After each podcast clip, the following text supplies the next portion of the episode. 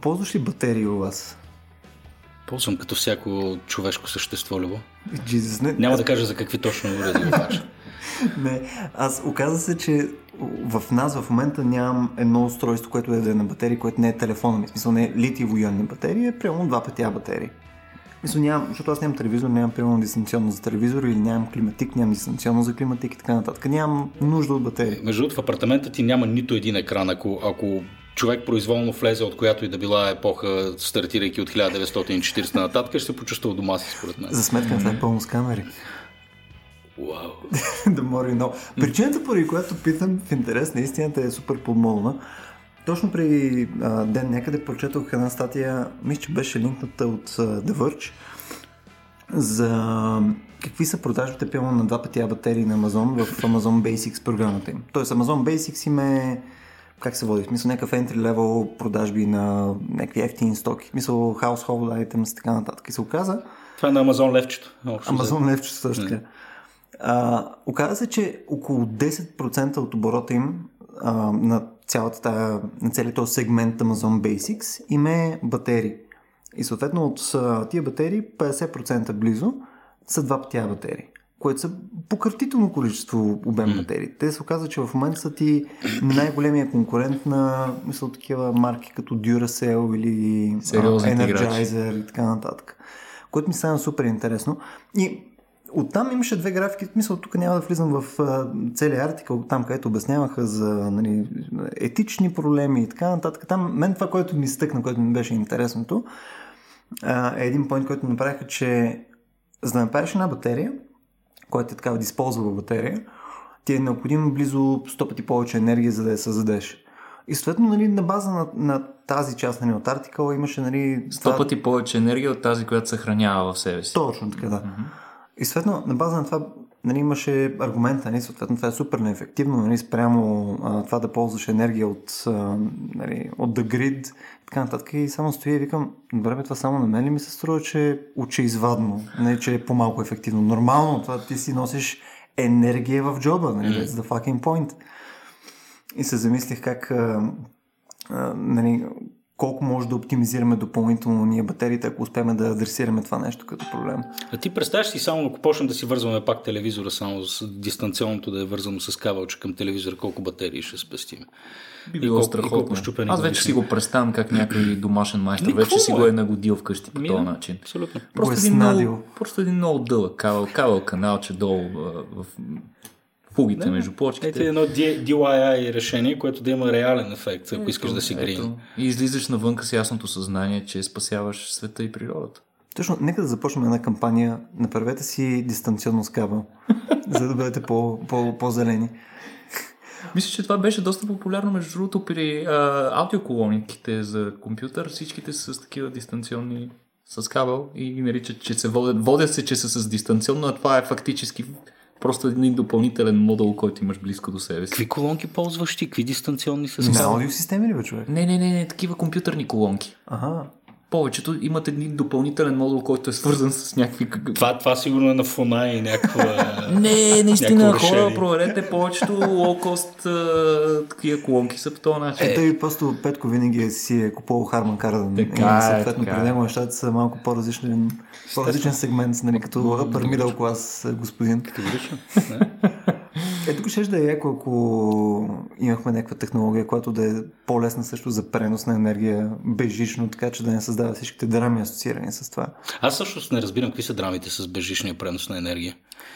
Еми, физични основно. Смисъл, ти ако имаш... Що, какво се случва? За да имаш енергия, която да е достъпна, пилно да, да можеш да си зареждаш телефона, е така, като си държиш пилно в момента телефона, да може да се зарежда безжично, нали, то от някъде трябва да дойде тази енергия. Съответно, а, то може да се случи, може да го направиш така, че навсяка където си в момента, да ти се зарежда телефона или лаптопа и така нататък, въпросът е, че тогава пък телекомуникацията ще ти е абсолютен шивен абсурд. В смисъл ти практически няма може да имаш wireless комуникация. Главно, защото ще имаш супер много, грубо казано, да, смущение.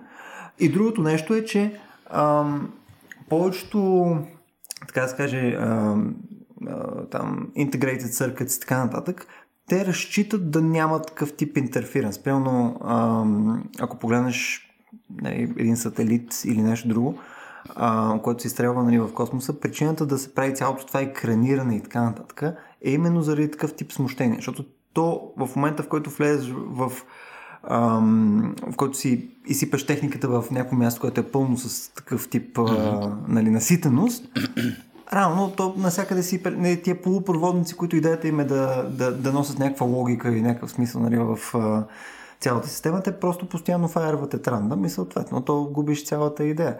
И някой беше казал нещо доста яко при, не знам, преди едно или две рациота, мисля, че даже, а, че ако сме по някакъв начин успели да внедриме визията, която е била на Никола Тесла, нали, да имаме бежичен пренос на енергия, нямало да имаме този тип революция, която имаме в момента на технологията, защото просто ще ли сме да напълниме ефира си с нали, шум, който няма да ни позволи да имаме а, компютъри в момента. Което би звучи доста такова альтернатив хистори забавно нещо. Mm-hmm. А това някой го каза на рацио или просто календара ти вече по този начин го броиш две рациота назад? на, на, на един от дискусионните панели на рацио, мисля, че беше мисля, мисля, минали юни, прямо нещо mm. такова. Да. Това е интересна, доста интересна концепция. А докато си говорим за батерии, нали, е чудесен момент да споменем, разбира се, и за че индустрията и защо R&D-то в сферата на батериите не спи, то напротив доста трескало търси решение на най-големите ни нашумели проблеми в момента батерийните. Тоест, ние вече доста добре сме се научили да произвеждаме електричество и енергия, но проблема с батериите продължава да е на, да е на дневен ред. И то най-вече е свързано нали, с електрическите превозни средства, електрическите автомобили, които в момента единствения, по-скоро един от най-големите им недостатъци са именно техните батерии, които освен, че отнемат огромно количество а, ресурс за да бъдат направени, те не са много трайни и най-големият нали, тривиален проблем за нормалния гражданин отнемат ужасно дълго време да бъдат заредени. Тоест, докато електрическите коли не бъдат конкурентно способни на съвременните а, такива, които работят с фусилни горива, т.е. да отидеш на колонката и да заредиш за няколко минути буквално, те няма да, бъд, няма да могат да влязат масово. Няма как да стане това нещо. И, и, и сега тук доста се работи по най-различни приеми и подходи да се оптимизира точно този недостатък на батериите. И това, което четах наскоро е доста впечатляващо.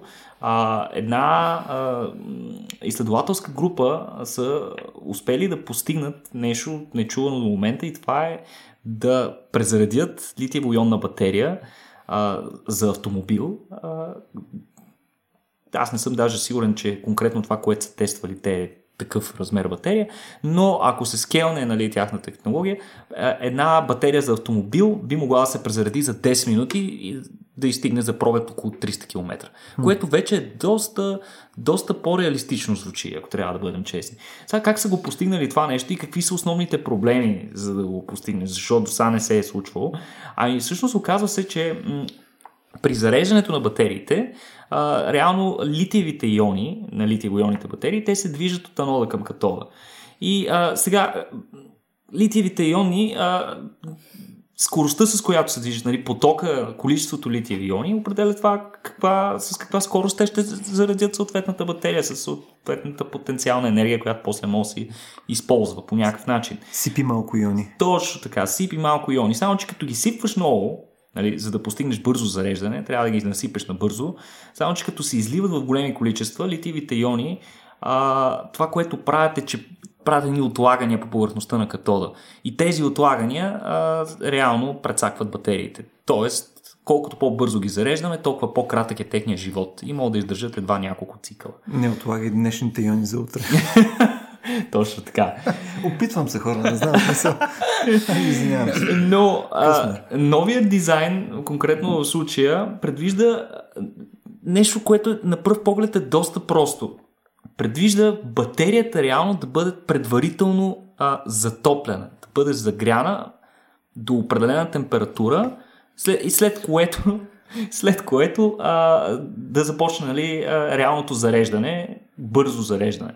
Сега, какво би дало това нещо? Сега хората са тествали при няколко различни температури и са сравнили нали, а, ефективността на зареждане и се установи, като за целта те, а, за да извършат загряването на батерията, няма загряват цялата батерия, не си представите, защото може би всички сте чували, че и батериите по принцип не е хубаво да се загряват много, защото това също ги прецаква. Това, това... бежичното зареждане, прямо беше това драмата, прямо в момента. Ако искаш си зареждаш, да кажем, телефона с тия wireless charging булща, това да. да загрява много повече батериите, отколкото стандартно и съответно намалява живота им. Точно така. А, и, и, и те освен това са и бавни. Всъщност не са достатъчно бързи. И те дълго време са с, под висока температура. Това, което те са направили е, че са поставили един а, никелов филм на, самия, на самите електроди. Т.е. те загряват вътрешността на батерията. Самите електроди ги загряват много бързо до 60 градуса, за около 30 секунди ги загряват до 60 градуса и след това а, тази батерия успява да се заради за 10 минути, наистина за 10 минути и те правят сравнение спрямо батерия, която е заредена по този начин за същото време с а, на стайна температура, с такава, която е предварително загряна до 60 градуса и се оказва, че тази, която е за, на стайна температура от 20 градуса, реално изкарва около 60 цикъла и умира. Мисъл, настъпват някакви сериозни а, увреждания на а, катода и на другите и на електрода вътре и а, реално батерията и пада капацитета и вече не е същата. Тук Това... при хората, нали? 60 цикъла на 20 градуса, толкова. Претоплени батерии, човек, смисъл. Да. Сега, какво се случва с предварително загрятите, тези до 60 градуса, издържат до 2500 цикъла без съществена промяна в техните качества. Тоест, това вече дава някаква надежда, че а, дори с наличните ни технологии няма, няма да имаме нужда от някаква фундаментална промяна в технологията, ние ще можем да извадим повече от а, тази технология в близкото бъдеще, като съответно учените твърдят, че с допълнителна оптимизация могат да докарат това време на зареждане на батерията до 80%, да я докарат за под 6 минути, което вече е доста по-реалистично. Може би един ден и то в съвсем близко бъдеще всички ще караме някакви електромобили. Продължавам да се изненадвам как някакви много сериозни технологични пробави са всъщност продукт на нещо толкова елементарно като решение. Да, много интересно, да никой, не се, никой, никой не се замисля, а то фактически какво се случва при това загряване, при тази температура, отлагането на литий по електрода е вече неефективно. Лития не се отлага толкова добре. И всъщност пък отделно от това, а, тези експерименти показват, че прегряването на батериите, което често е сочено за една от причините да им се намали живота, не е най-ключовото. Може би най-ключовото като проблем се оказва точно това отлагане на материал върху катода и намаляването на неговата ефективност. Знаех се, човек, гадните химици. Гадните Ето, химици. Гад... знам, според на, на мен се струва, че батериите сами по себе си са, са проблем Нали, при, нали, като говорим за електрическо задвижване и за бъдещето изобщо, нали, факт е, че ти имаш батерия, която гърми или не е достатъчно ефективна и трябва да подлежи на зареждане и така. Имам чувство, че да, елиминираме един основен проблем, който е замърсяването и нали, употребата на фасилни горива, но заедно с това идват нали, цяла кавалкада и други проблеми, които да, може би са решими. Нали, но от друга страна си мисля, че едни по-алтернативни решения, нали, такива гридове отдолу или отгоре, нали, по, по магистралите, които перманентно да зареждат автомобилите, нали, биха ги направили по-леки, биха ги направили по-ефективни и нали, основното нещо, което елиминираме е необходимостта да се произвеждат милиони бройки Нали, и това е изключително мръсно производство, доколкото, доколкото разбирам. И тук парадоксът е, че всеки, който си купи Тесла, нали, мисли, че спася света, всъщност се оказва, нали, наскоро четах така статия, че ако си купиш нов бензинов автомобил, който харчи 6 литра средно, а, градско, а, можеш да го караш 8 години в продължение на 8 години да постигнеш и, и чак тогава ще стигнеш нивото на, на замърсяване, което, което нали, е продукт на производството на един цял автомобил Тесла, заедно с батерията и прочее. Така че като вземеш целият производствен цикъл, имаме сериозен проблем тук. Ето, то, то, то, само че тук нали, влизаш вече в а, този проблем, който ти е един нормален автомобил спрямо един електроавтомобил, все пак има и някои други недостатъци, например като микрочастици и така нататък. Емисии, които, емисии и така нататък. Шум. Да, да, да. Тук единствено, да не говорим, че има много повече подвижни части, които се чупят. Нали? Това е да, също. Единствената причина, поради която го, го казвам това, е, защото нали, знаеш как изглежда разговора за този тип неща в, в Facebook и обикновено хората са, нали, а, електроавтомобили са the fucking спасение за, mm-hmm. за света и ние сме еко mm-hmm. и така нататък. А, не, аз ще си карам дизела и вие сте тъпаци и така нататък. Да гадни либерали. Мисъл, доста крайни мнения да, има, да. Има, нали, както за повечето неща, които са политизирани, нали, има крайни мнения, но тук обективно, според мен, има плюсове и минуси и двете неща. Обаче, за разлика от, поне от моя гледна точка, не, нали, за разлика от автомобилите, които си на фусилни горива, тук има някои директни health benefits, които на мен лично са ми по-интересни. В смисъл, мен, мен ме кефи идеята да имаме едно нещо по-малко, което да замърсява околната среда. Естествено, естествено. И то ние живеем в София. Проблема тук е, че както ти каза, нали, хората, които карат електрически коли, нали, те се кефят, че няма замърсяване, но няма замърсяване в Базел, където си караш Теслата. Mm-hmm. Нали, едновременно с това фабриката, която ги бълва тия батерии в Китай, нали, се случва нещо съвсем, съвсем различно. Нали, същото въжи и за тротинетките и за всякакви други видове альтернативен транспорт, за които. Ох, мрази тротинетки, много... не знам хора. Смисъл, това е. това е, защото устаряваш и не разбираш. О, не знам, да. Между наистина, мисля, че това е едно от. Аз продължавам, аз продължавам да не разбирам защо те се наложиха повече от нормалните електрически велосипеди. В смисъл, с какво са повече от тях? Според мен, защото те имат един такъв специфика пил, който е нали, в момента, в който имаш тротинетка, по същия начин, по който ако имаш AirPods, като мене, mm-hmm. нали, и в момента, в който ги сложиш AirPods-овете или скачиш на тротинетка, ставаш инстант задник. Да. И съответно това е много една, е. една много специфична естетика, нали, която нали, някой от нас търсиме. Нали. Да, да, явно, явно доста хора ги влече. В този смисъл, да. Е, тъй като тук ще мина а, си свети и а, Халоуин, нали, проче. А, един от най-яките костюми, които бях видял, беше на изоставена, паднала, изчупена тротинетка. С някакъв човек просто беше се облякал, беше паднал на улицата. Не? Е, това, е, това е много истински. Най-очарователното нещо. Ще го никнем Това е... Еми не, ма, те, те, реално са си проблем. То в момента в София на всеки 5 метра имаш паднала тротинетка или подпряна някъде. Да, да или, е... или сложена по най-абсурдния начин, така че да пречи на всички. Да, да, да. Така, Просто че за да покажеш, аз дадах пари, ето, вижте. Да, да, да. Те са, те са част от градската среда и почват да ми цапат окото, нали? Mm. Това е, нали, като човек от, как, как го каза, нали? високата средна класа. Да, да имам проблем. Едно от а, а, почтата през този месец, което бяхме пуснали, между другото, Никола, беше а, пак за автомобили, само че за, мисля, че Абе, не, някакви малки мишчици, които караха автомобили. Плахо е, плахо е, плахо е, които карат автомобили. Направо това беше, може Ама би... електроавтомобили ли карат или... Електрически са, да, задължително е, смисъл, но, но самата, самата концепция, че можем да накараме а, плъхове, нали, едно лабораторно животно, което доста често е подценявано и неговите интелектуални способности са подценявани, а, можем да накараме едно плъхче да се научи да шофира, а Любо не може да накара вече от а, години. Значи това показва, че наистина, наистина нали, тези животни имат доста скрити таланти.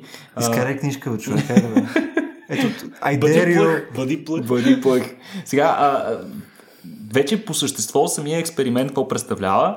А, реално учените са се опитали да, да тестват система, при която да изпитват когнитивните способности, способностите на плъховете да се учат на нови умения, като не знам изобщо как им е хрумнало, но някой е решил да направи от а, празни контейнери, а, хранителни контейнери, да измайстори, явно някакъв откачен инженер имал в екипа, е решил да направи малки автомобилчета, в които а, животното може да влезе, като а, за целта, нали, не може да си представите, нали, а, а, плаха извадил а, една лапичка отстрани, а с другата държи волана и го навърта, нали, това няма как да се случи, за съжаление. Не, физиологията, физиологията технологията на плаха не позволява чак такава а, динамика в движенията, а, но а, как всъщност се случва управлението при тези автомобили? А, на, на пода на въпросния пластмасов прозрачен контейнер е разположена такава метална пластина, върху която плаха може да стъпи, а в предната част има три а, медни ръчици. И всъщност плаха, стъпвайки с долните си лапи върху пластината и вибирайки някои от ръчиците, той затваря веригата и пуска напрежение по някои от, от тези вериги. Съответно, една от ръчките е за наляво, другата за надясно, а средната е за направо. И а, и всъщност животинките, очудващо е факта, че те много бързо са се адаптирали към тези неща, като първо те са ги хранили, давали са им разни храни, които те обичат, обикновено богати на захар, и те са се привързали към количките, влизали са вътре, обследвали са ги, така да се каже, след което са ги научили, давали са им награда всеки път, когато успеят да подкарат количката направо. Нали? И това на, на етапи се развива освояването на новите умения от страна на пъховете шофьори. И в един момент те са ги изкарали на полигон, който е специално направен а, 4 квадратни метра полигон, на който пускат пъховете а, и им поставят различни места, където се вижда съответната храна, която те обичат. И те трябва да стигнат с количката до нея, за да я получат. И съответно, нали, първо се е слагали пред тях, после леко страни, съответно те се налагат да завиват. И аз гледах, клипчетата са невероятни хора, в смисъл да трябва да ги гледате как животните въртат а, тези миниатюрни колички, въртат ги в река, да, и правят невероятни неща. А, но, но по-интересните са и резултатите. Реално а, въпросната система е тествана на доста ограничен брой плъхове, а, на 11 мъжки и 6 женски животни. Но това, което те са установили учените е, че а, животните, които са живеят в а, по-сложна и по-интелектуално стимулираща среда, където имат някакви играчки, колела и работи, които да правят, се научават много по-бързо да карат а, въпросните миниатюрни колички, докато, а, докато другите а, пъхове, които живеят в доста по-стерилна, чисто лабораторна среда а, или пък нямат а, компания при себе си в клетката и така нататък, те или не се научават, не проявяват никога интерес или не успяват никога а, да се научат а, толкова добре на тези умения. А, но това идва да покаже, нали, някаква екстраполация може да се направи и с нас хората, че а, живота в еднообразна обстановка, където нашите сетива не са подложени на никакъв тип активна стимулация и предизвикателства, съответно ние нарушаваме способностите си да учим. Тоест, това е интересен нещо, за което трябва да се замислим. Друго, друго любопитно всъщност при тези експерименти е, че Плъховете, точно като и при хората, а, с течение на освояване на, нали, в началото са били стресирани, докато се научат с количките, но вече като освоят а, способността да шофират, те истински са се успокоявали да шофират. В смисъл, измерени са невромедиатори в мозъка и те се чувствали по-спокойно и всеки път, като стигат наградата преди да получиш наградата има удоволствие, в смисъл от кеф, справих се, нали, с... А засичали са някакви проблеми с Road Rage, примерно, с да един друг? Не, да има една награда за трима плуха. Защото те след като са се успокоили, Кой ще стигне? Ето, ето това е един добър модел, нали? Защото Факт е, че голяма слабост на изследването е, че е нямало а, плъши задръствания. Нали? Ако имаше плъши задръствания, тогава може би щяхме да бъдем свидетели на интересни неща, например как плъха излиза... Плъши задръствания има в метрото. аз, си представ, аз си представям някой рейдж плъх, който излиза от а, а, контейнера за храна и отива да почука, да подраска на, на контейнера на своя партньор, нали, който е застанал пред него. Jesus. Изкарай книжка, бе. Изкарай книжка. се изкарай книжка. Да, да, между докато четах статията, аз си го мислех това през цялото време. Доста, доста тъжно беше за мен, но Иначе интересен а, когнитивен модел, който може да бъде използван за допълнителни изследвания по тази линия. Например, могат да бъдат тествани модели на животни, които имат Алцхаймер. Затова до каква степен им се отразява способността да mm. се учат и да, да. да шофират. Не знам, аз за плаховете съм, съм чул, че наистина са интелигентни създания. Сега, доколкото знам, разпознават а, така някои основни видове форми, а, обръщат се по име. Mm. Когато нали, ги, ги назовеш и те са свикнали, се обръщат по имена какво, какво още поведение имаха? А, играят на криеница. On demand, нали, ако, ако го научиш, нали, че той трябва да се крие при определени нали, ситуации, нали, Примерно команди или нещо такова. Примерно Mm-hmm. Не говорим за домашен, нали, това беше в контекст на това като, като домашен любимец. Нали, бяха, бяха описани като да различни видове активности, които мога да, нали, да имаш с, с Между другото и е гъдъл. Изпитват гъдъл и, е, и те са бозайници. Едно, от малкото, едно, от малкото, едно от малкото животни, за които е абсолютно доказано, че гъдъла е тип социална стимулация при тях.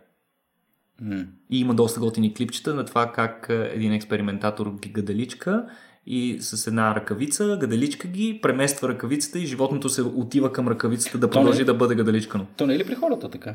В известна степен. При хората, да, разбира се, но да. за други животни няма чак толкова добри доказателства. Mm. Хора, това е едно от нещата, заради които общността мисли, че учените се занимават с глупости. Разбираш, мисля, някъде, да. някъде гаделичка плахо. Смисъл, Е, бе, то това е, защото после не се мисли за това, че мога екстраполираш тия резултати нали, и да изведеш някакви по... Така и така сме вече ноември и поне Кереков е болен. Mm-hmm. А, имаше някаква новина, която беше свързана не с вакцини за грип, а с а, нов тип медикаменти, които са покрай грип. Нали, така, аз, аз за поредна година не се вакцинирах. Да, и аз. което е нали, камък моята градина, но... Не е както, както казва нашия национален консултант по паразитни заболявания, нали, вакцинирайте се, но от друга страна народа го е измислил туршия, кисело зеле и ракийка. И ракийка, обръщаш внимание на микробиома и ще си здрав. И това са най-добрите имуностимуланти. Аз между другото го изкарах за... на киселото зеле. За, за един ден го изкарах тази година. Ми е на метамфетамини и аз мога да го изкарам за един ден. да, но беше интензивно при тебе, трябва да признаем. Но иначе, а, големия проблем при грипа, разбира се, е, че хората, които не са вакцинирани, не са се вакцинирани или при които поради някаква причина вакцината не е била ефективна, нали, трябва да кажем, че за разлика от повечето вакцини от, основната, от основния вакцинационен календар, чиято ефективност е над 95%, а средностатистическата вакцина за грип ефективността е около 40%. И това е в добрите години. А то даже имаш и много по-малко покритие, защото тя ти е незадължително. Освен, но... освен липсата на покритие, липсата на ефективност също доста подкопава mm. така мнението на хората от необходимостта за подобни вакцинации, въпреки че има безкрайно много изследвания, които показват, че а, така herd immunity, нали, имунитета на обществото от вакцинирани хора, дори при такава ефективност на вакцината е достатъчна за предотврати милиони случаи. По Естествено, има общества, ако знам, Холандия е примерно е страна, където близо 80% от определени категории хора, не от цялото население, но по-податливите възрастни деца Точно така. А, се вакцинират. Но в повечето, в... повечето държави в Западна Европа имат активна програма за вакцинации. Доколкото знам в България, а, наскоро влезе а, започна, стартира някаква програма, където могат да а, безплатни вакцини получават възрастните хора над определена възраст. И то даже не всички, защото вакцините са някакво крайно количество и един вид кой превари, той завари. First in, first и, и, и мисля, че и бременните бременните mm. също го получават. Иначе за всички останали трябва да си купиш вакцината и хората са малко така reluctant, нали? Не, нямат много желание. Е, не, но, ти но сега здрав човек, нали? Сещаш, че повечето здрави хора на 30 и примерно просто не биха се дигнали до болница да го направят. Просто не е в, в списъка им с неща, които трябва да правят mm. в някакъв смисъл. Така което е, е тъпо, но факт. Така е, абсолютно. Хората, хората силно, силно го подценяват, тъй, като, тъй като първоначалните симптоми нали, на обикновената настинка и на грипа доста си приличат и хората а, са склонни да наричат абсолютно всички подобни грип. респираторни заболявания грип, което е абсолютно нелогично и, и, и некоректно, тъй като грипа като инфекциозно заболяване е доста по-тежко протичащо, доста по-остро и, и то практически а, представлява опасност дори за здрави индивиди. Е, то си убива. Както а, ни показа нашия опит от а, испанския грип а, преди около 100 години, когато най-високата смъртност реално е, се е наблюдавала при хората в най-плодотворна възраст, най-здравите хора, за които се очаква. Нали? Човек като каза, смисъл, как ни показа нашия опит, имах чувството, че аз ставаше да го помня нали, преди 100 години. Е, смисъл... Не, не, просто защото миналата година се направиха 100 години и се, така, доста се отвори отново темата. Той мисля, че а, някъде наскоро четах, че нечестно бива назован испанския грип, тъй като той не че произлиза от Испания, просто Испания е първата страна, която е обявила а, случаите. Която обявила, обявила това, че това, това, е... случва, тъй като това случва по време на Първата световна война, нали, малко съвпадат датите и докато между Европа другото, взето се колят и бесят. Между другото, този грипа до голяма степен убива повече хора, отколкото да, да, войната. Близо Направо скандално. И тъй като, тъй като Испания е била а, независима, в смисъл а, не е била замесена в нито една от страните, а, и, и, и тя самите здравни власти работят нормално и могат да обяват резултатите, да. докато другите воюващите страни не могат да ги обяват, защото ще се разбере, че реално половината им войници са mm. болни по окопите и не, mm. са в, а, а, не са боеспособни. И затова yeah. те са си траили, а испанците го обявяват първи и получават, разбира се, така тук е нещо, което, между другото, Петко спомена, нали, за, за какво хора се вакцинирам, защото не хора да тренирам, примерно, mm. някакви така диготия. Тук аз имам едно наблюдение, което е изцяло субективно и тук са като лекар е по-скоро или по-точно... Той не е нали, истински лекар. като доктор на науките. Да. нали, в, в стаята е, мога ме коригира шампион. Нещо, което забелязваме, че почти всички хора, които ходят на тренировки покрай фитнеса, където аз ходя, боледуват зверски много. В смисъл много повече, отколкото повечето хора, които аз а, познавам и не тренират. Мисъл, е странно наблюдение. И аз, да. аз не мога да го споделя това наблюдение, доста странно звучи. Ето ти не се влиза в фитнес. А, не, то, то в някаква вариация. Смисъл, тук не говорим, че са съсипани и така нататък. Вече постоянно нещо подсмърчат, нещо е, какво си, нещо му е студено, нещо е, нали, mm. някакви грипове, някакви неща, постоянно mm. му се случват. А, има ли мисля, каква е по-скоро корелацията? Ако, ако примерно ти си един много активно трениращ човек, съответно да кажем, стандартната батка, нали, която тренира в фитнеса, нали, за да прави мускулна маса и така нататък, това няма някаква логика до някаква степен да компрометира твоята резистентност към, нали, към различните видове бактерии или там вируси и така нататък? Не виждам причина. Или по-скоро обратно? А... По-скоро обратното. В смисъл, физическото натоварване при всички случаи а, действа доста плодотворно на работата на циркулационната ни система, нали, говорим за кръвта, докъде достига, а заедно с циркулационната ни система се движат всички имунни фактори, имунни клетки.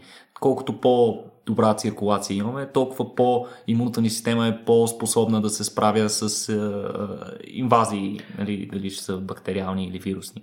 Обаче, ако говорим за физическо изтощение, значи ако си представим, както ти каза, Да, един да. човек на 30 и нещо, хори на фитнес, става в 6 часа, защото така му се казва по Twitter и фалова разни хора, които нали, им казват, че това е супер. Нали, съответно е това натрупване на изтощение, вероятно пък води до... Това, това е друго. По принцип натрупването на изтощение а, не води до нищо добро, намалява силата на, имуните, на, на имунния отговор, още повече, че при натрупването ти, натрупвайки изтощение, го натрупваш обикновено, чрез стресирайки организма си. Продължителното излагане на такъв стрес води до отделяне на хормони, нали, стресови хормони в нашия случай при хората това е кортизола. А, натрупването на кортизол, кортизол е, е стероиден хормон, разбирайте, а, масно разтворим хормон. А, особеното на масно разтворимите хормони е, че те не се свързват с рецептор по повърхността на клетката, за да предадат сигнала си. Напротив, те влизат без проблеми през клетъчната стена, защото са масно разтворими. Влизат и отиват директно в ядрото, където се свързват с рецептори, които директно контактуват с генетичния ни материал. Това са така наречените ядрени рецептори и те служат за транскрипционни фактори. Изцяло променят програмата на работа на клетките. Те са мастер свичове по същество. И кортизола задейства един такъв стресов отговор, който а, понякога, когато е в прекомерно количество, а, се отразява зле и на способността ни да се справяме с тривиални инфекции, например. Та какво са измислили добрите хора? Ами, ами, то е интересно, значи, до тук говорихме сега за вакцини, какво да направим, за да го избегнем. Сега какво правим, ако вече сме болни? Нали? И ако вече сме болни, се оказва, че опциите ни са доста малко. И то стават прогресивно по-малко, тъй като а, популярният медикамент а, Тамифу, който има доста по-култовото име, а, нали, чисто фармацевтично, Озелтамивир, да, а, Татамифуто до голяма степен е вече а, има при повечето съвременни щамове, които са в а, циркулация грипни, а, има почти, а, почти 50-60% резистентност. А пък предишния такъв кандидат, а, амантидина, нали? и ремантидин също така е известно като а, търговско наименование, там пък вече се твърди, че може би над 90% от вирусите са абсолютно резистентни към него. Въпреки, че тук аз съм склонен да смятам, че въпреки, нали, защото резистентността обикновено се определя по това дали човека ще се разболее или няма да се разболее, но не се следват до каква степен са били тежки симптомите му. И много често хората, взимайки тези, те са специфични антивирусни медикаменти, трябва да кажем, това не са антибиотици, това са антивирусни медикаменти. Нали, антибиотиците, всички сме чували, че те не действат толкова добре срещу вирус. Те фактически не, не им действат, защото не се борят срещу тях, те се борят срещу бактерии. Докато тези антивирусни медикаменти, те са си конкретно предназначени за вируси, какъвто е вирусът на грипа. А, но се оказва, че тъй като е изключително изменчив вируса на грипа, той много лесно и бързо се е адаптирал към употребата на такива медикаменти. Още повече факта, че някои хора ги взимат профилактично, продължителен период, примерно по време на цялата грипна, по, време на целия грипен сезон, някой им казал, трябва да си го взимате така периодично. И това, разбира се, води до неизбежно наслагване така еволюция на вируса по посока на избягване на тези медикаменти. Но Тейлол Хот още е непобедим, нали? Така? Е, Тейлол ход е, и всички други а, м, противовъзпалителни са най-често тези медикаменти, които се използват, но те доказано е, че не лекуват съществено. Смисъл, облегчават намаляват- някакви симптоми. облегчават но, симптомите, но продължителността, в която си нетрудоспособен е практически същата. Сега, какво са направили учените? А, интересното е, че а, има един има един медикамент, който се нарича NHC или N-хидроксицитидин. Това е цитидина, може би сте чували, нали, цитидин, цитозин си прилича. Това е една, азотна, една от азотните бази в ДНК, цитозин. А този N-хидрокси цитидин е нейн аналог по същество. А, сега, това какво, за какво служи този медикамент? Ами той се свързва а, в РНК-то на вирусите на мястото на, ци, на, на, на, на, цитозин, на цитозина, но а, това, което предизвиква е огъване, едно нехарактерно огъване на ДНК, при която тя взема една по-неспецифична а, така, форма. форма и а, всеки следващ, добавянето на всеки следващ нуклеотид води до нарушаване на цялостната конструкция на, на, на на вирусната РНК. И така и... вируса като се размножава, всеки следващ път има натрупване на някаква Не, той дори, той дори не може да се размножи така. Той просто опитва се да, се, опитва се да, да копира себе си, но самата му РНК се разпада, защото се натрупват ужасно много мутации в нея. Е, това звучи фантастично. Точно така. Обаче какъв е недостатъка на този медикамент? Еми, Убива пациенти. Не, не, не, не, не е толкова това големия недостатък. Големия недостатък е, че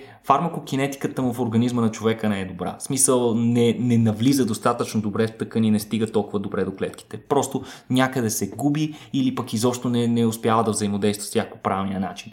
И това, което са направили учените, те са направили едно кандидат вещество, което реално не е NHC, но е, като влезе в организма и взаимодейства с ензимите в тялото, то се трансформира, преобразува се в NHC вътрешно. Това са така наречените промедикаменти. Медикаменти, които не са активни, като ги поемаш, но вътре в организма ти те се преобразуват в активния компонент. Обаче Кереков какъв от поглед извади, като каза промедикаменти за нещо, като светлината го озари отдолу. Е, това е между другото, знаете ли кои... област, не, знам дали виждаш бляска Знаете ли кои, са, кои, кои животни, между другото, се използват като модел на при работа с вируса на грип? Да, да. Имате ли някакво предположение? Прасет. Да. Не. Пилет. Не. Белки.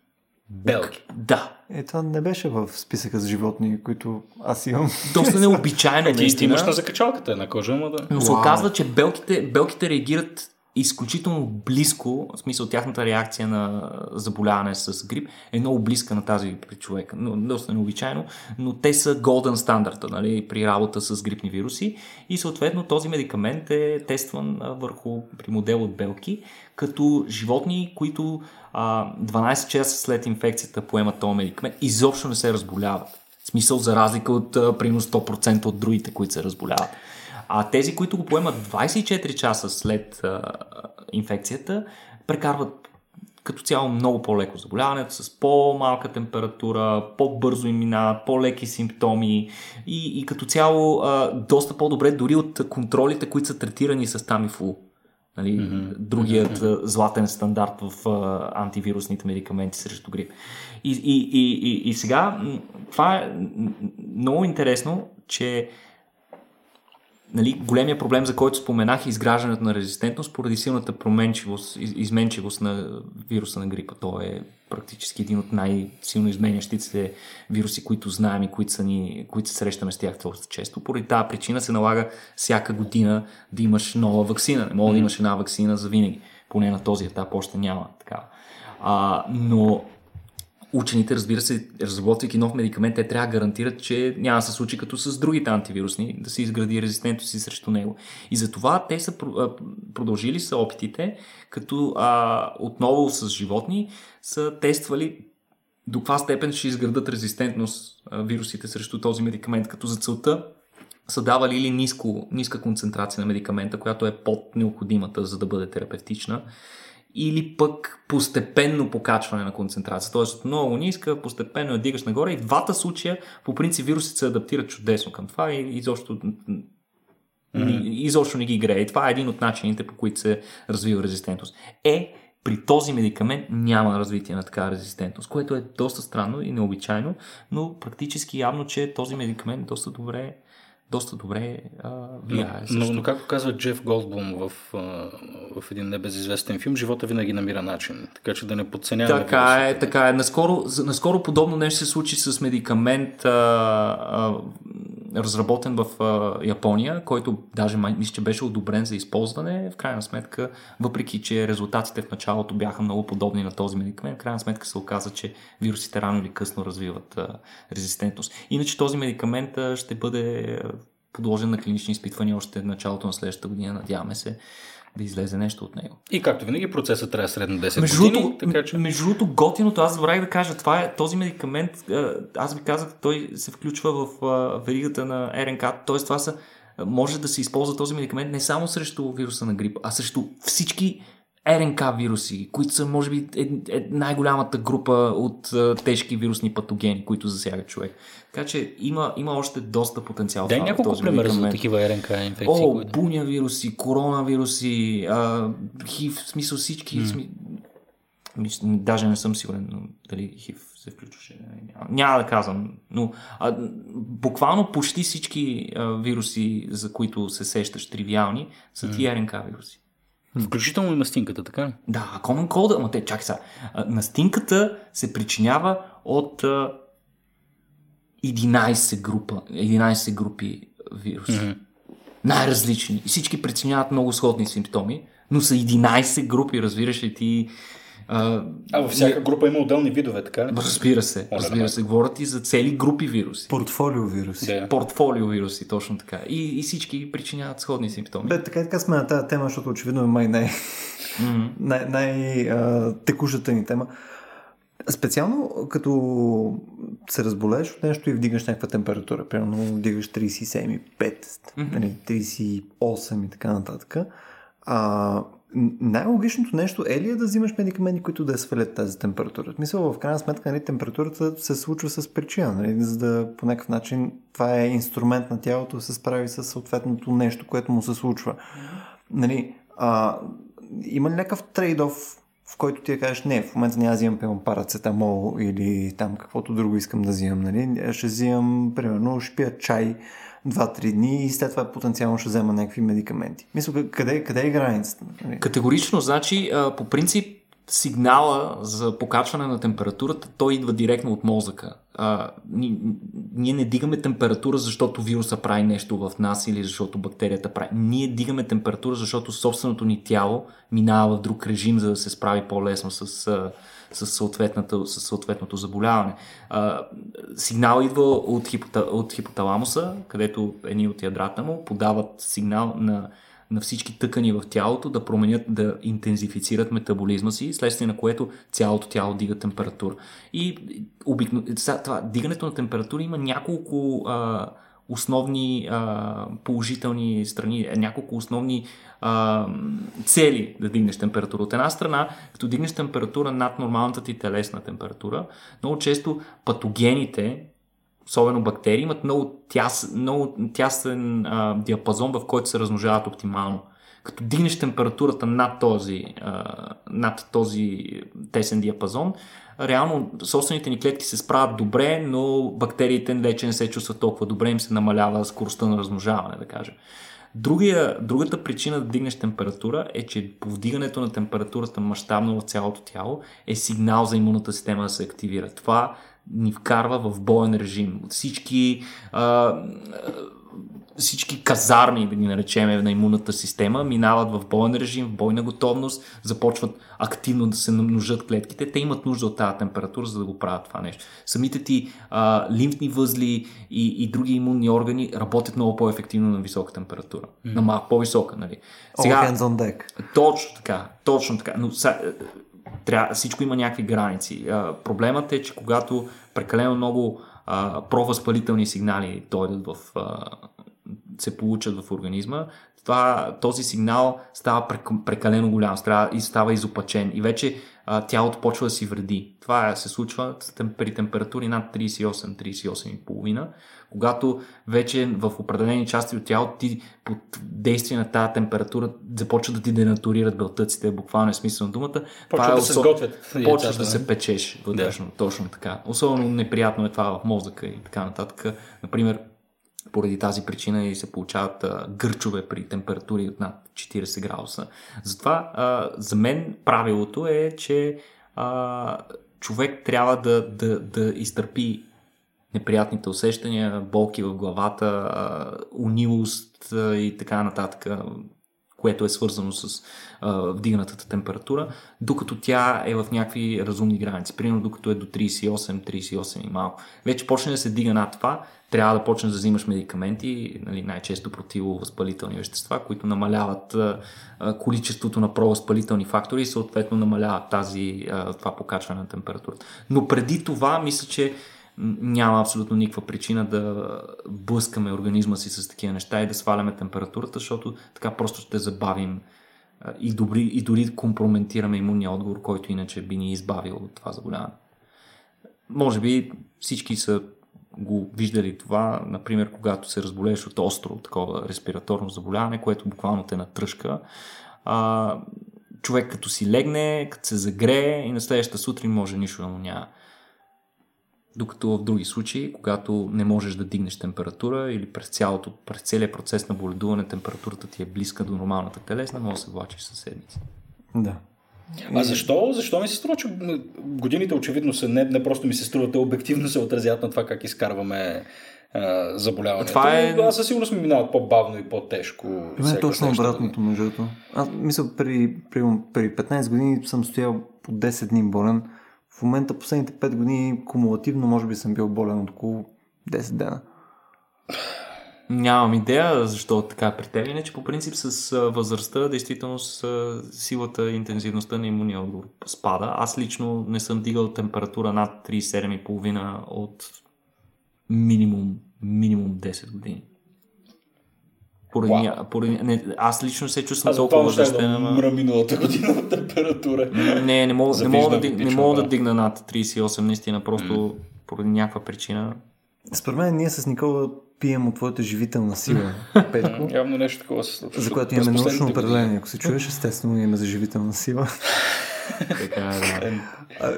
Това цялото нещо с тия болести неща малко ми напомня пък на, на тази история, която пък беше от месеца за Абе, имаше е, някаква, някаква гадост, която бяха намерили, където можеше да решава неща. Как се казваше, бе?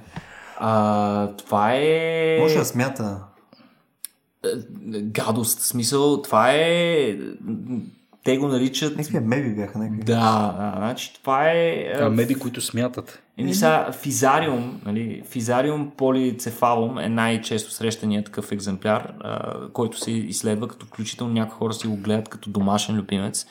А, то е практически биологичен вид от групата на амебите. Нали, имат около 700 различни вида, които се, имат сходно поведение и физиологични характеристики на него.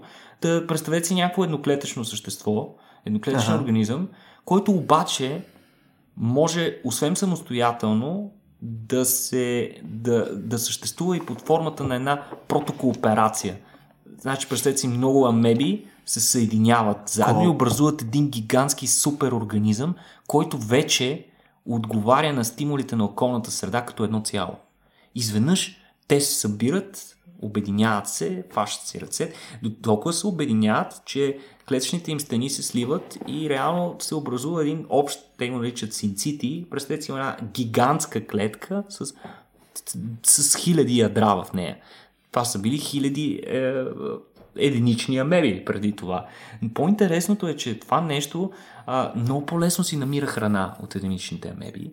Тоест, те имат, а, имат стимул да се събират под такава форма, като тези а, същества нормално се намират а, в горите, обикновено под земята или в близост до разграждаща се дървесина, където най-често намират храната си, разбира се.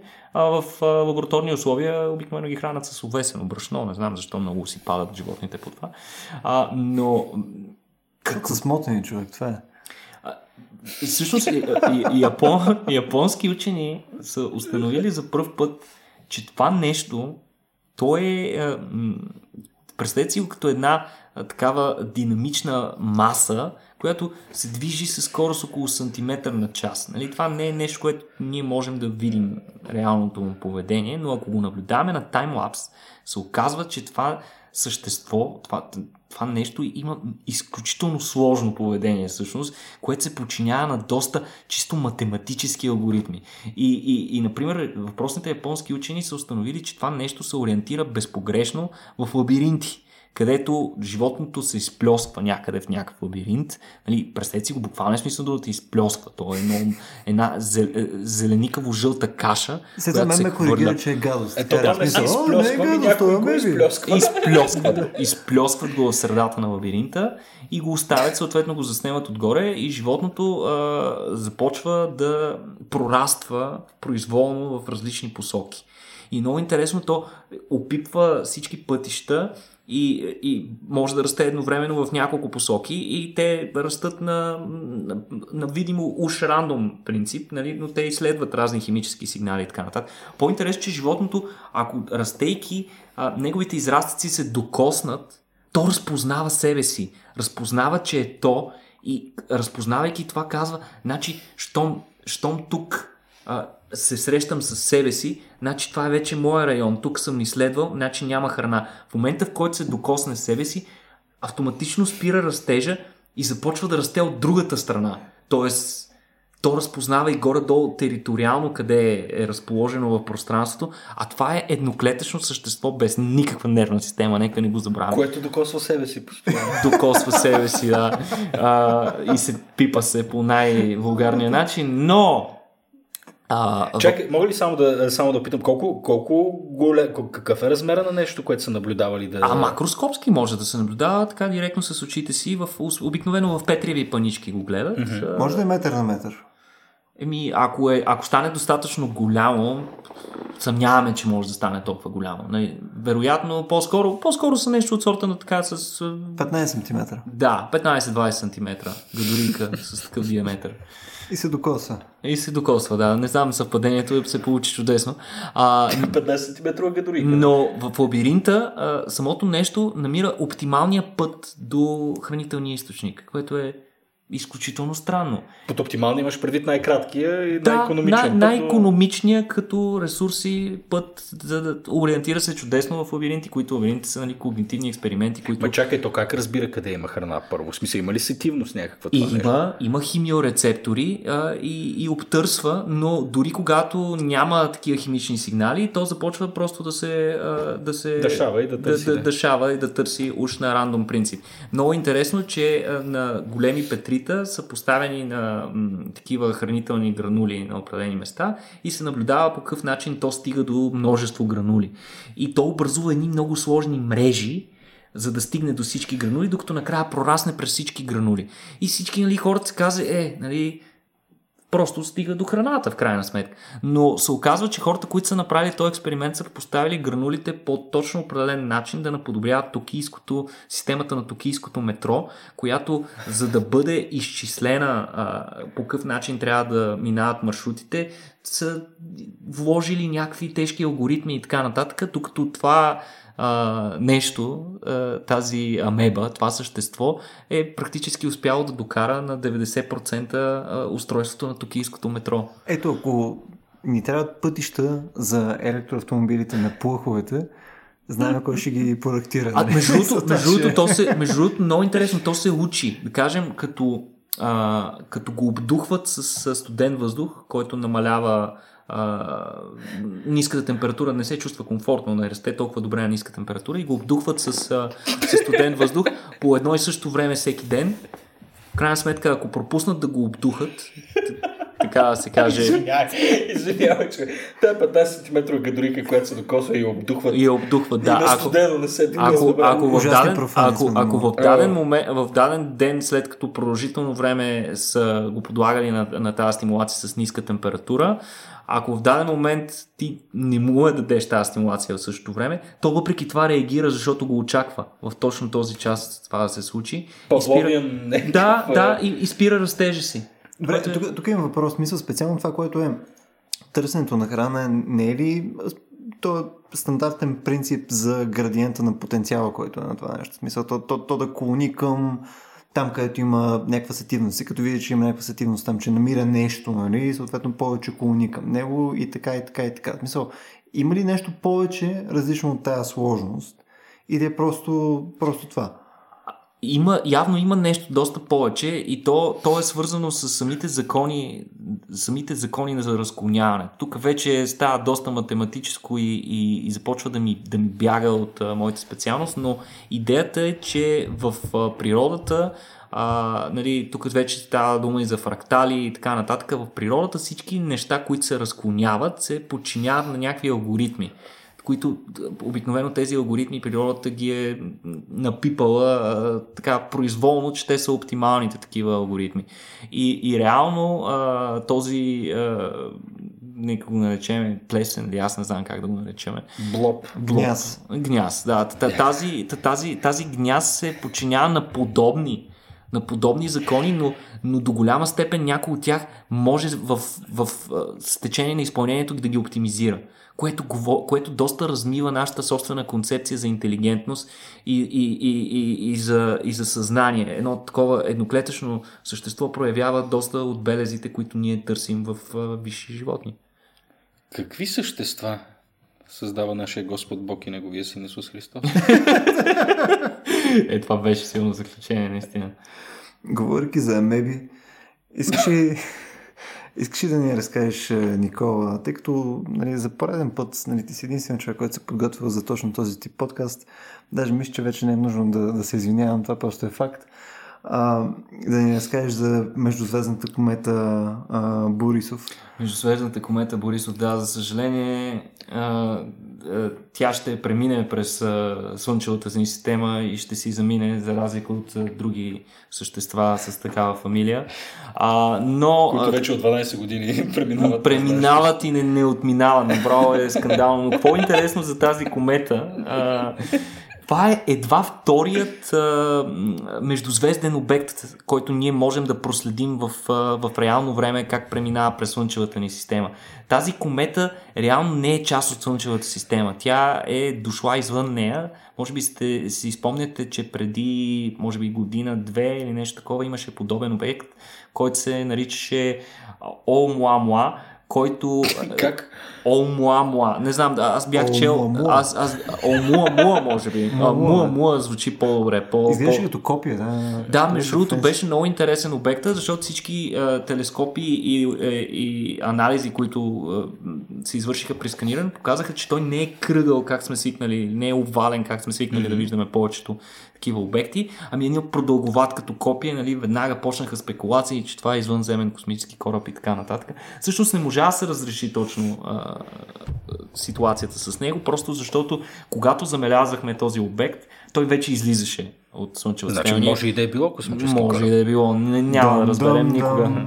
да, но, но ние го забелязахме на излизане. Сега с а, кометата Борисов а, имаме а, доста повече предимства в тази ситуация, защото ние забелязваме на влизане и имаме възможност а, около 2 месеца да я наблюдаваме. Доста телескопи са насочили вниманието си към нея и а, активно нали, изследват а, структурата и ако можем да разберем повече за нея, тъй като такъв тип посетители от, от други, други а, звездни системи идват сравнително рядко и ние имаме чудесната възможност а, пътите, когато ги засечем, да, да, си, да ги анализираме и по този начин да си направим извода за това дали процесите на звездна и планетарна еволюция протичат по същия начин в други системи, извън тази, която познаваме най-добре, тази на нашето Слънце. А, например, а, в момента един а, спектру, спектроскоп, който се нарича ARCES, е насочен и е ангажиран конкретно с изследването на а, така а, химическия сигничър, който се излъчва от тази комета. Значи, а, кометата, както знаете, те, поне кометите, които са в нашата Слънчева система, състоят се основно от вода и от прах. Топка от вода и прах по същество. И сега това, което са изследвали с този спектроскоп е показало изненадващ резултат. Сега не знам доколко е изненадващ. Показало е, че по състав, нали, количество вода спрямо друга материя, кометата Борисов е доста подобна на известните нас комети, известните нам комети, което означава по същество, че вероятно Слънчевата система не е чак толкова уникална и може би другите слънчеви системи се подчиняват, другите звездни системи се подчиняват на същите закони като нашата, съответно има голяма вероятност на някой от тях да има подобни нас, на нашата планети. И, и там евентуално... И...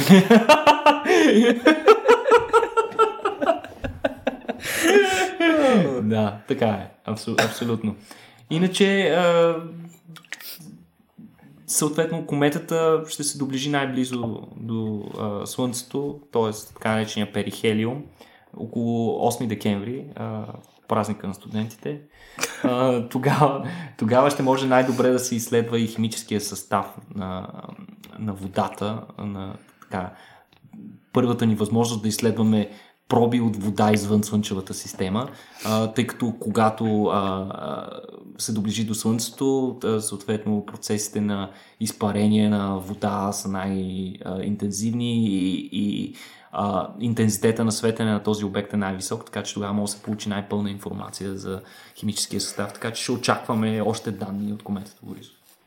Найс. Nice. И също така, така, така сме на космическа тема. За нас изминалия месец, на който в момента се опитваме да направим обзор, а, обаче зациклихме на, на грип и комета Борисов. А, октомври ни беше първи опит да направим, така да се каже, тематичен месец. Да направим mm-hmm. месец, който беше на космоса. А, изцяло тестово решихме да организираме а, още серия организации, включая Софийския университет, включая Абордаж, Каси, компания – а, така че да можем да направим серия събития, които са тематични. Мисля, че имахме 9 събития, даже имаше и 10, което в последния момент са 9, 9 бяха, 9 бяха събитията. Да. Колкото бяха и планетите. Ха! Доскоро. Вау. Вау, you went there.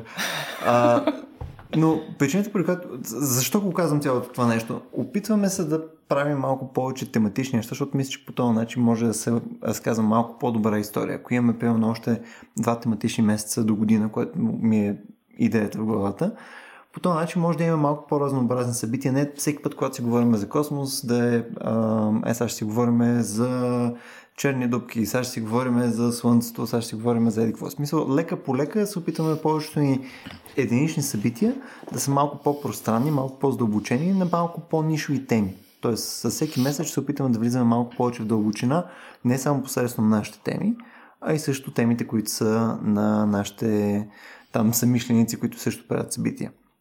И казвайки това нещо, едно от следващите ни събития, което също ще е за космос, тъй като нямам идея това, когато ще успеем да го пуснем, най-вероятно ще е преди Рацио, може да е след Рацио, когато ще има една доста яка тема за космически вулкани и за серия катаклизми и така нататък. Една от следващите ни лекции ще бъде за смъртта на звездите. Не нали така, Никола? Мисля, че беше на 3 декември. Mm-hmm, точно така. Да. А, където там ще да е Ганчо? Ганчо. Ганчо Ганчев. Mm-hmm. А, той при нас мисля, че не е изнасял лекция от близо година и половина-две. От миналия път с затъмненията, когато ставаше дума. Мисля, да, това беше 2017 даже, мисля, че. 2017, Може така да е било, да. Така че Ганчо се завръща. Ганчо се завръща на 3 декември, така че това ще е една от доста яките и визуално а, лекции, които ще имаме през декември. Може би последната специално за декември, тъй като тогава вече найде по-празничен месец. А, една от последните неща, които искам да кажа е благодаря на всички хора, които ни съпортвате през Patreon. А, към момента мисля, че има 19 или 20 човека, които са решили да ни черпат побира за, за събитите, които правим, за подкаста, който в момента записваме, което не е специално заради него малко странно да ни съпортвате, но все пак благодаря. да, в смисъл, ако, ако ви харесва да, да си говорим за 15 см меби, ние сме вашите хора, може да решите на нас. Също така, а, много искаме да благодарим отново на SBTech, благодарение на които имаме тия яки микрофони, които продължаваме абсолютно лоишки да ползваме и да говорим на страни, докато те са пред нас и проче баналности, които аз и Петко правим постоянно. Mm. А, и това е от мене. Благодаря ви много, че ни слушахте днес и очаквайте отново включване съвсем скоро. Чао! Благодаря ви!